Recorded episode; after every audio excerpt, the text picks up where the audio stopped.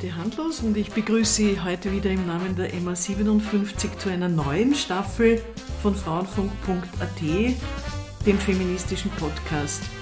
Ich bin ein bisschen aufgeregt, weil es ist ganz neu. Ich befrage zum Thema Feminismus Frauen, die jünger als 30 sind. Und ich frage sie eben über Feminismus, ihr Frausein, Gleichstellung etc. Und ich freue mich so darüber, weil ich habe jetzt ganz viel Einblick durch die 50 Interviews mit den etablierten Feministinnen äh, in etwas, was ich selber kenne, womit ich selber aufgewachsen bin. Aber ich spreche heute mit Damita Dressel. Sie sitzt mir gegenüber. Hallo Damita. Hallo.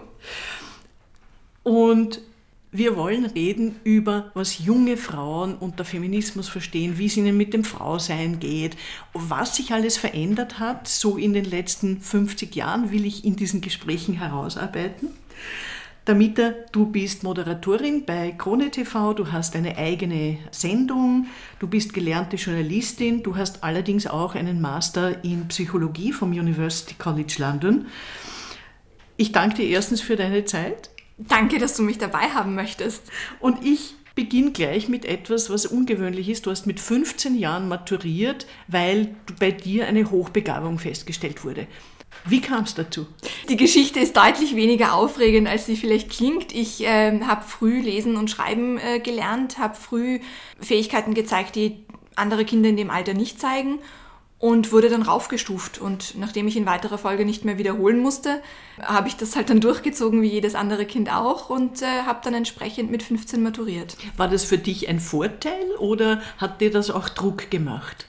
Ich würde es bei meinen Kindern nicht so machen, weil ein hochbegabtes Kind, das biologisch 10 ist und geistig vielleicht 13 oder 14, das ist ja emotional immer noch 10. IQ ist zum Teil genetisch bedingt, das heißt, die Wahrscheinlichkeit ist recht hoch, dass ich mich mit dem Problem eines schönen Tages hoffentlich auch einmal auseinandersetzen muss. Und ich glaube, ich würde bei meinen Kindern schauen, dass sie durch Kurse oder, oder Angebote in der Freizeit entsprechend gefordert werden. Klassen überspringen würde ich nicht lassen, weil es einfach ein soziales Umfeld ist, das dann nicht passt. Und das ist, glaube ich, nicht so empfehlenswert. Hat dir was gebracht? Weil ich meine, du bist dann schon früh nach London gegangen, glaube ich. Ich bin dann im Sommer 16 geworden, bin dann nach London gezogen und war dann mit 20 halt fertig mit dem Studium.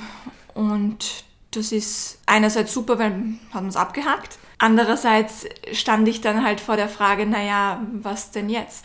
Also was tue ich denn jetzt? Das war nicht eine ganz einfache Zeit für mich. Ich habe fünf andere Studien begonnen, die mich interessiert haben, von Informatik bis hin zu Übersetzen eigentlich alles und habe mich mit den großen Fragen auseinandergesetzt. Warum bin ich hier? Was will ich auf dieser Welt? Wie geht's weiter sozusagen? Du hast dich dann für den Journalismus entschieden. Äh, warst auf der FH in Wien. War das ein großer Sprung von der Psychologie in London zum Journalismus in Wien? Es ist doch ein Unterschied, ob man etwas Vollzeit studiert oder Teilzeit. Der Master in der FH äh, in Wien ist Teilzeit organisiert und auch ein super berufsbegleitendes Angebot. Da bin ich wirklich dankbar, dass ich das hatte. Ich habe währenddessen ja Praktika gemacht etc. Deswegen das Psychologiestudium war natürlich studientechnisch intensiver. Aber so die Zeit mit 40 Stunden Praktikum und nebenher noch studieren, das war durchaus auch, ähm, Fahrt ist mir nicht geworden. Jetzt muss man sagen, also du bist hochbegabt, intelligent und du siehst im herkömmlichen Sinne sehr, sehr gut aus. Denkst du, ist das für eine junge Frau ein Vorteil oder gibt es da auch Hürden deshalb? Also wenn ich es mir aussuchen muss, würde ich es mir genauso aussuchen. So ehrlich muss man sein. Das Aussehen, nicht die Intelligenz. Die Intelligenz, wenn ich es mir aussuchen könnte, würde ich vermutlich ein bisschen runtergehen. Vielleicht würde ich mir privat ein bisschen leichter tun. Was das Aussehen betrifft, da gibt es ja zahlreiche Studien, die das belegen äh, sowohl für Frauen als auch für Männer, dass es einfach als, als normschöner Mensch angenehmer ist, durchs Leben zu gehen, weil die Leute sind netter zu einem und man kriegt Dinge, die man haben will und man wird vor Gericht sogar, kriegt man mildere Strafen. Und ja, also außer also, man ist zu schön, zu intelligent, zu erfolgreich. Das Problem kennen wir in Österreich. Aber dazu müsstest du dann vorher noch Finanzministerin werden. Richtig, das habe ich bisher noch nicht angestrebt. Vielleicht, vielleicht kommt das ja noch. Ja, wer weiß, vielleicht kommt das noch. Es entdeckt dich jemand. Du bist jetzt bei der Krone, also bei einem gängigen österreichischen Boulevardmedium. Wie bist du dort gelandet? Und Über wie geht's dir dort? Über den Journalistinnenkongress. Mhm. Äh, das ist vielleicht das ist eh super spannend zu besprechen, weil das ist ein Beispiel, wie, wie Frauennetzwerke wirklich funktionieren können auch. Ich war damals Youngstar, also habe äh, hab ehrenamtlich mitgeholfen beim Journalistinnenkongress und ähm, die haben dann dort äh, Lebensläufe gesammelt und sozusagen äh, Medienunternehmen, die gesucht haben, gematcht mit jungen Ehrenamtlichen, die sich engagiert haben und die ihren Lebenslauf dagelassen haben und äh, meiner wurde aus dem Haufen gefischt von der Conny Bischofberger und ihrem Sohn. Ursprünglich angefangen als Videoredakteurin und dann eben mit der News-Sendung und dann angefangen Interviews zu machen und jetzt eben auch eine eigene Diskussionssendung namens Moment mal, die mir großen, großen Spaß macht. So bin ich hingekommen. Ist die Conny Bischofberger, ist das auch ein Vorbild für dich? Sehr. Und was ich an ihr so schätze oder an, an ihren Interviews, da ist irrsinnig viel Empathie drinnen.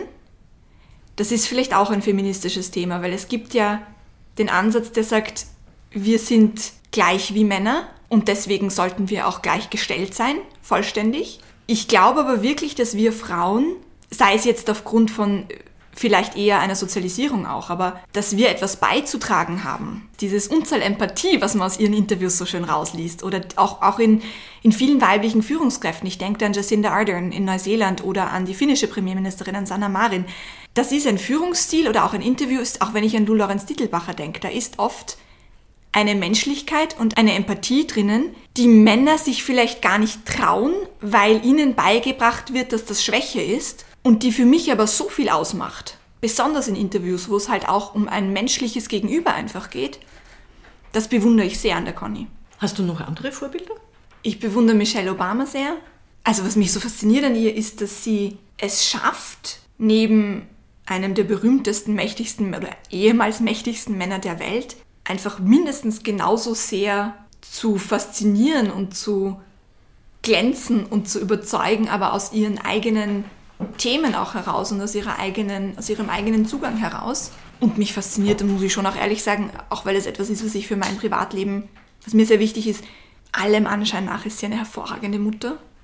Also das kann man natürlich von außen nicht so beurteilen, aber einfach die, die gesamte Familie finde ich sehr schön und, und auch das kommt ja auch auf Fotos und in Interviews ein bisschen rüber, wie man miteinander umgeht in, bei den Obamas und wie man so das, das finde ich einfach schön. Ich habe ja Ihre äh, Autobiografie gelesen und was mich auch beeindruckt hat, ist, dass mir dort auch klar wurde, dass beiden Obamas miteinander sehr auf Augenhöhe äh, leben und kommunizieren. Wie wichtig ist so etwas für dich, mit einem Partner, mit einem Chef, mit Leuten auf Augenhöhe zu kommunizieren oder zum Beispiel auch deine Eltern? Ich glaube, es geht gar nicht anders.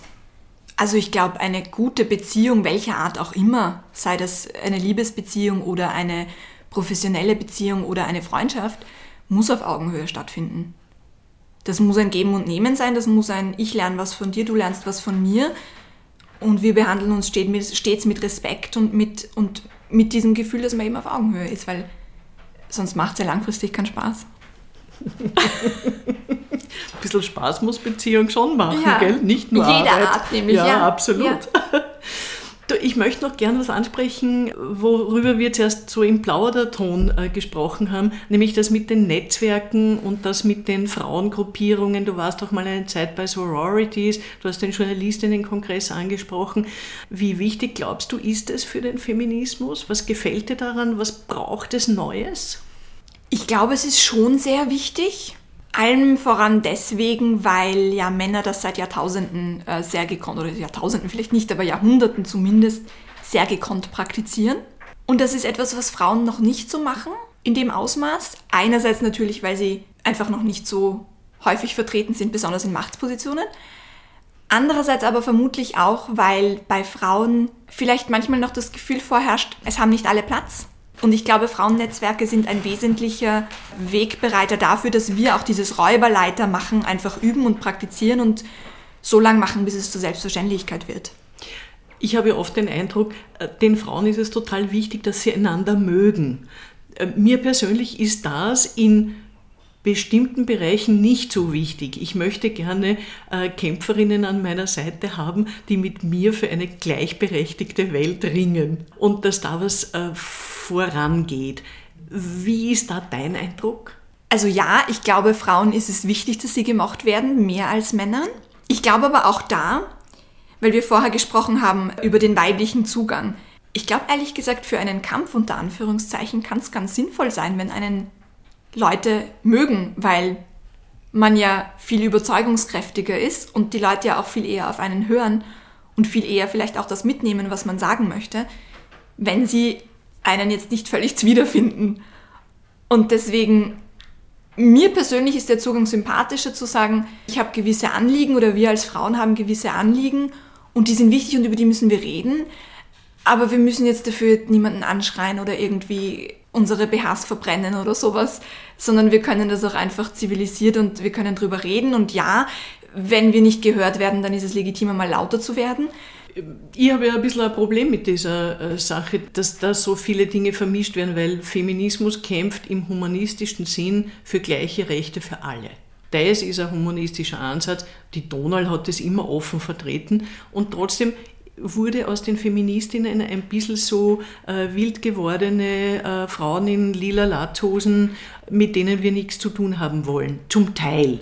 Also ich glaube zum Beispiel schon, Alice Schwarzer wird schon ernst genommen, wenn sie was sagt. Oder Maureen Dowd oder äh, die großen Feministinnen, Gloria Steinem etc., die werden schon gehört. Kannst du mit dem Wort Feministin was anfangen? Würdest du das für dich als Attribut annehmen können? Also vor noch vor zwei, drei Jahren hätte ich gesagt, ja, sofort, überhaupt keine Frage. Inzwischen ja, aber mit einer Begriffsdefinition. Feminismus, sofern es genau das bedeutet, was du gerade gesagt hast, nämlich die Gleichstellung von Mann und Frau, absolut. Aber dann gibt es halt einfach Strömungen, mit denen ich nichts anfangen kann. Zum Beispiel? Dieser verstärkte Fokus zum Beispiel auf Sexualität als etwas, was man jetzt irgendwie öffentlich ausschlachten muss und öffentlich darüber diskutieren muss, statt dass man einfach sagt, okay, jeder macht privat, wie er will und das ist, und wir konzentrieren uns vielleicht eher auf die, das Arbeitsleben und, und die Berufswelt und die finanzielle Gleichstellung. Das ist etwas, womit ich persönlich einfach nichts anfangen kann. Mir fällt auf, gerade so in den letzten fünf, sechs, sieben Jahren, dass viele Themen vermengt werden, wenn wir von Feminismus reden. Da kommt dann plötzlich dazu die LGBTQ Community, die MeToo-Debatte, äh, Fridays for Future-Debatte. Und das wird alles so ein unübersichtliches Durcheinander. Wie siehst du das? Das sehe ich vielleicht ein bisschen anders. Weil ich glaube, das ist schon ein großer Verdienst des Feminismus in den letzten Jahren, ist, dass er intersektional geworden ist. Weil ich glaube schon, dass ein Unterschied ist, ob ich als weiße Frau der Oberschicht geboren werde, wo ich vielleicht ja auf der Straße immer noch mir nachgepfiffen wird oder begrapscht werde und das ist fürchterlich unangenehm und natürlich ein Übergriff und so. Aber im Zweifelsfall kann der Papa mir schon ein Praktikum beschaffen, wenn ich eins brauche. Oder ob ich als schwarze, lesbische Frau im 10. Wiener Gemeindebezirk geboren werde, mit einer Mama und einem Papa, der vielleicht gar nicht da ist und einer Mama, die kein Deutsch kann. Aber das ist eine gesellschaftspolitische Variante.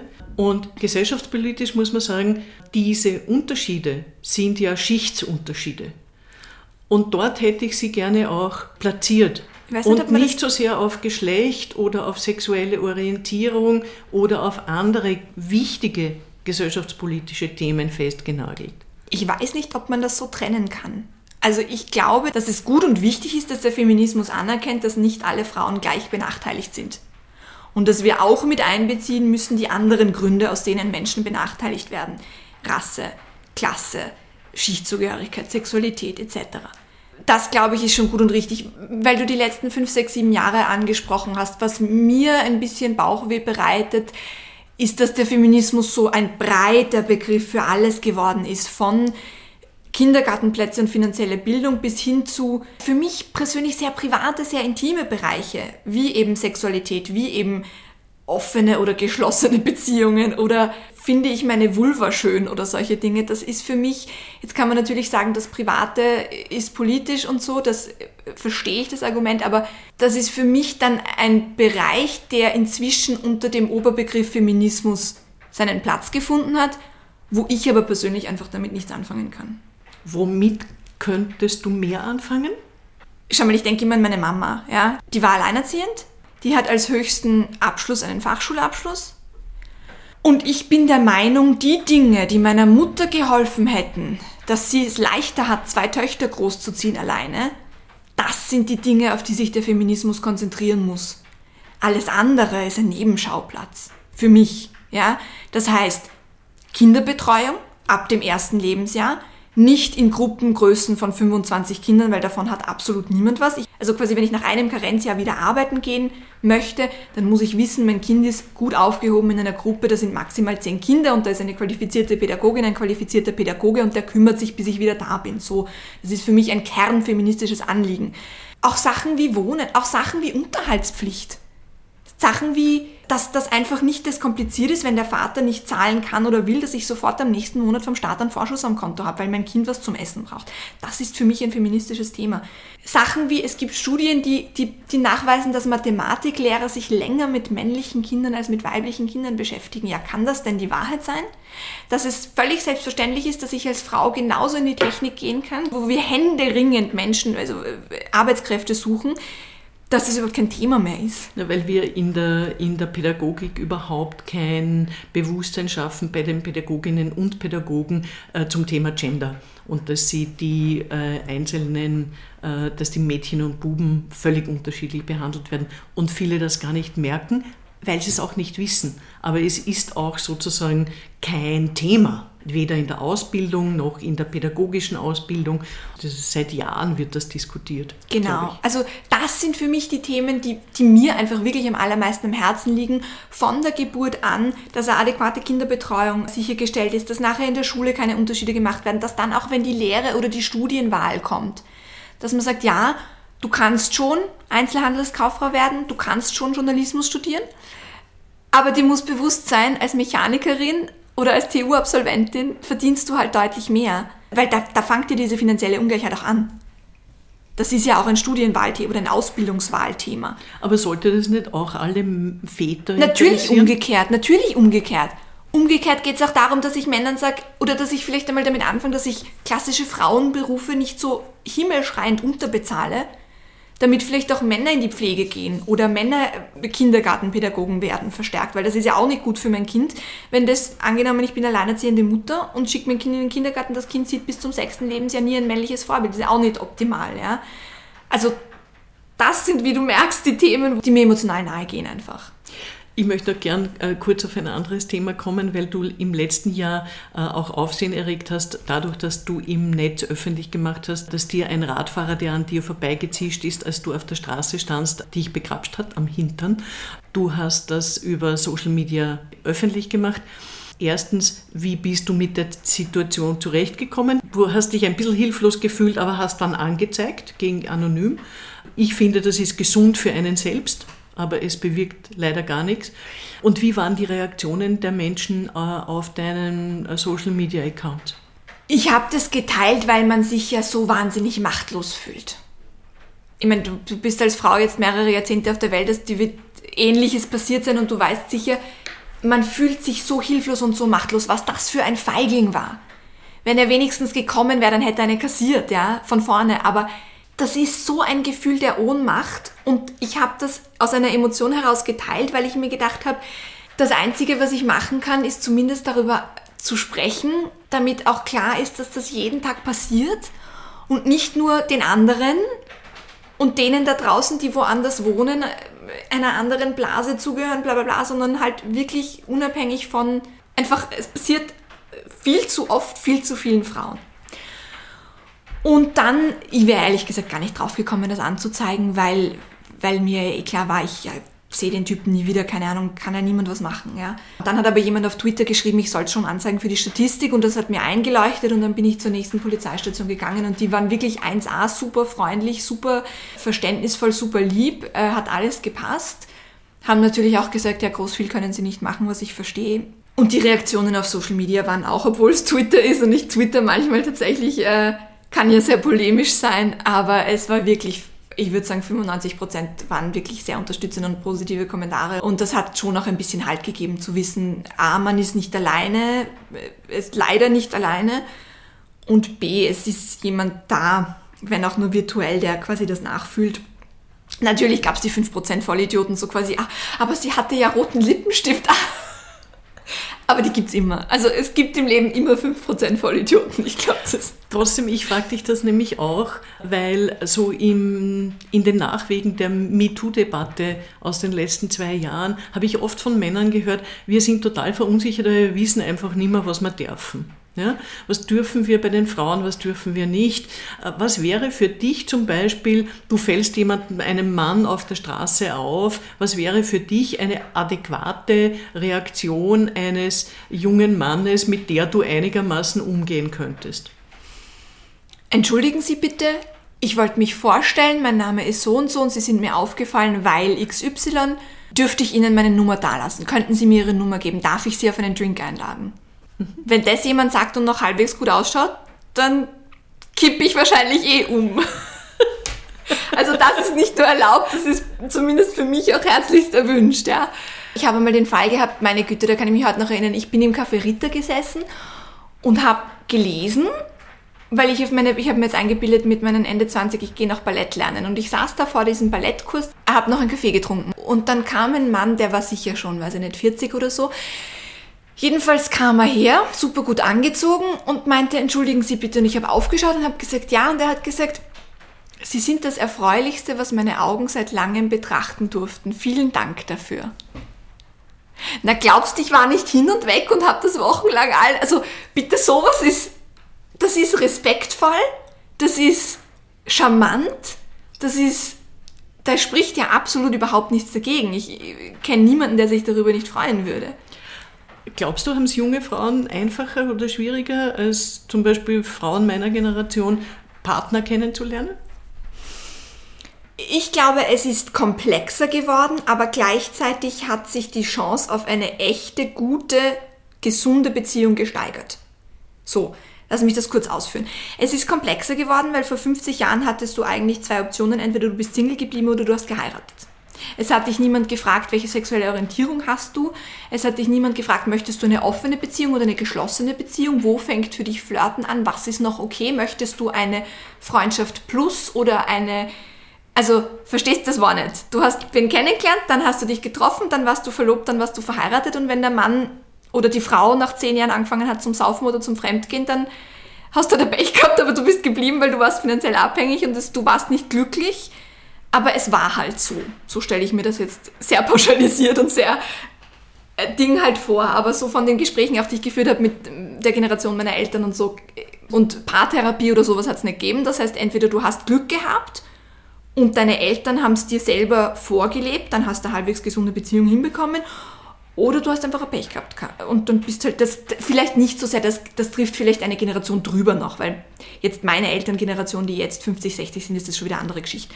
Aber vielleicht so die Großeltern. Also ich finde, ich hatte ein total super Liebesleben, bevor ich verheiratet war. Jetzt habe ich auch ein gutes Liebesleben, weil es war alles viel freier. Also heutzutage tragen alle Frauen, alle jungen Frauen BHs. Es gibt gleich einmal irgendein Pickel, das dir draufgepickt wird, dass du bist polyamorös oder frigid oder was auch immer. Bei uns gab es kein HIV, die Pille war am Markt. Das waren gloriose Zeiten. Du hast einfach Typen aufgerissen, die dir gefallen haben. Ja? Und es war ganz normal. Ja? Ich sag dir, also wir waren viel freier. Ich sag dir, das war super antifeministisches. Ja, ich, du, das kann ich. Also die Zeit, von der ich gesprochen habe, war vielleicht noch die Zeit davor. Ich habe jetzt so an die 1950er gedacht, wo die Pille jetzt noch nicht so am Markt war und also wo alles noch. Genau, die Zeit danach, deine Zeit, schön, dass es so war. schön, dass ihr euch ausleben konntet.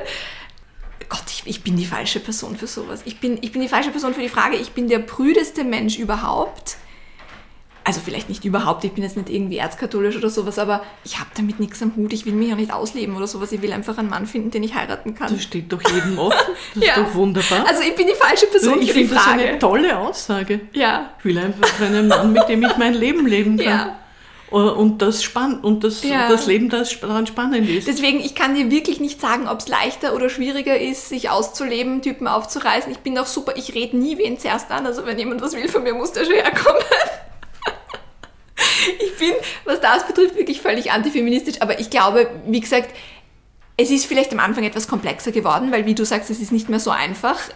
Es gibt viele äh, Konzepte und, und Beziehungsformen und dann muss man erst jemanden finden, der dasselbe auf die gleiche Art will. Das hat man früher vielleicht mehr vorausgesetzt, dass man eh dasselbe will, so quasi, weil es noch nicht so wahnsinnig viele Optionen gab. Also jetzt vor der Zeit, von der du gesprochen hast. Aber gleichzeitig ist eine Beziehung halt nicht mehr nur dieses, okay, du kochst für mich und schaust, dass der Haushalt passt und ich bring halt Geld heim, sondern du hast, heutzutage würde ich meinen, wirklich, wenn du jemanden findest, der das auch will, die Chance auf eine erfüllende, auch emotional erfüllende Beziehung auf Augenhöhe. Und das ist, glaube ich, schon erstrebenswert. Was wünschst du dir für dich im Besonderen und generell für junge Frauen im dritten Jahrtausend? Also was ich mir für mich wünsche, ist, dass ich, wenn ich aufhöre zu arbeiten, dass, dass die Leute über mich sagen können, ja, die Mieter hat wirklich was zum Positiven verändert.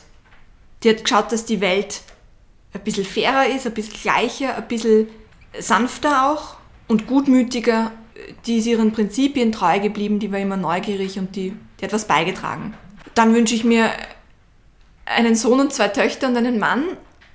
Und dann wünsche ich mir, dass, dass, dass meine Töchter nicht mehr irgendwie eingeschränkt sind. Ja?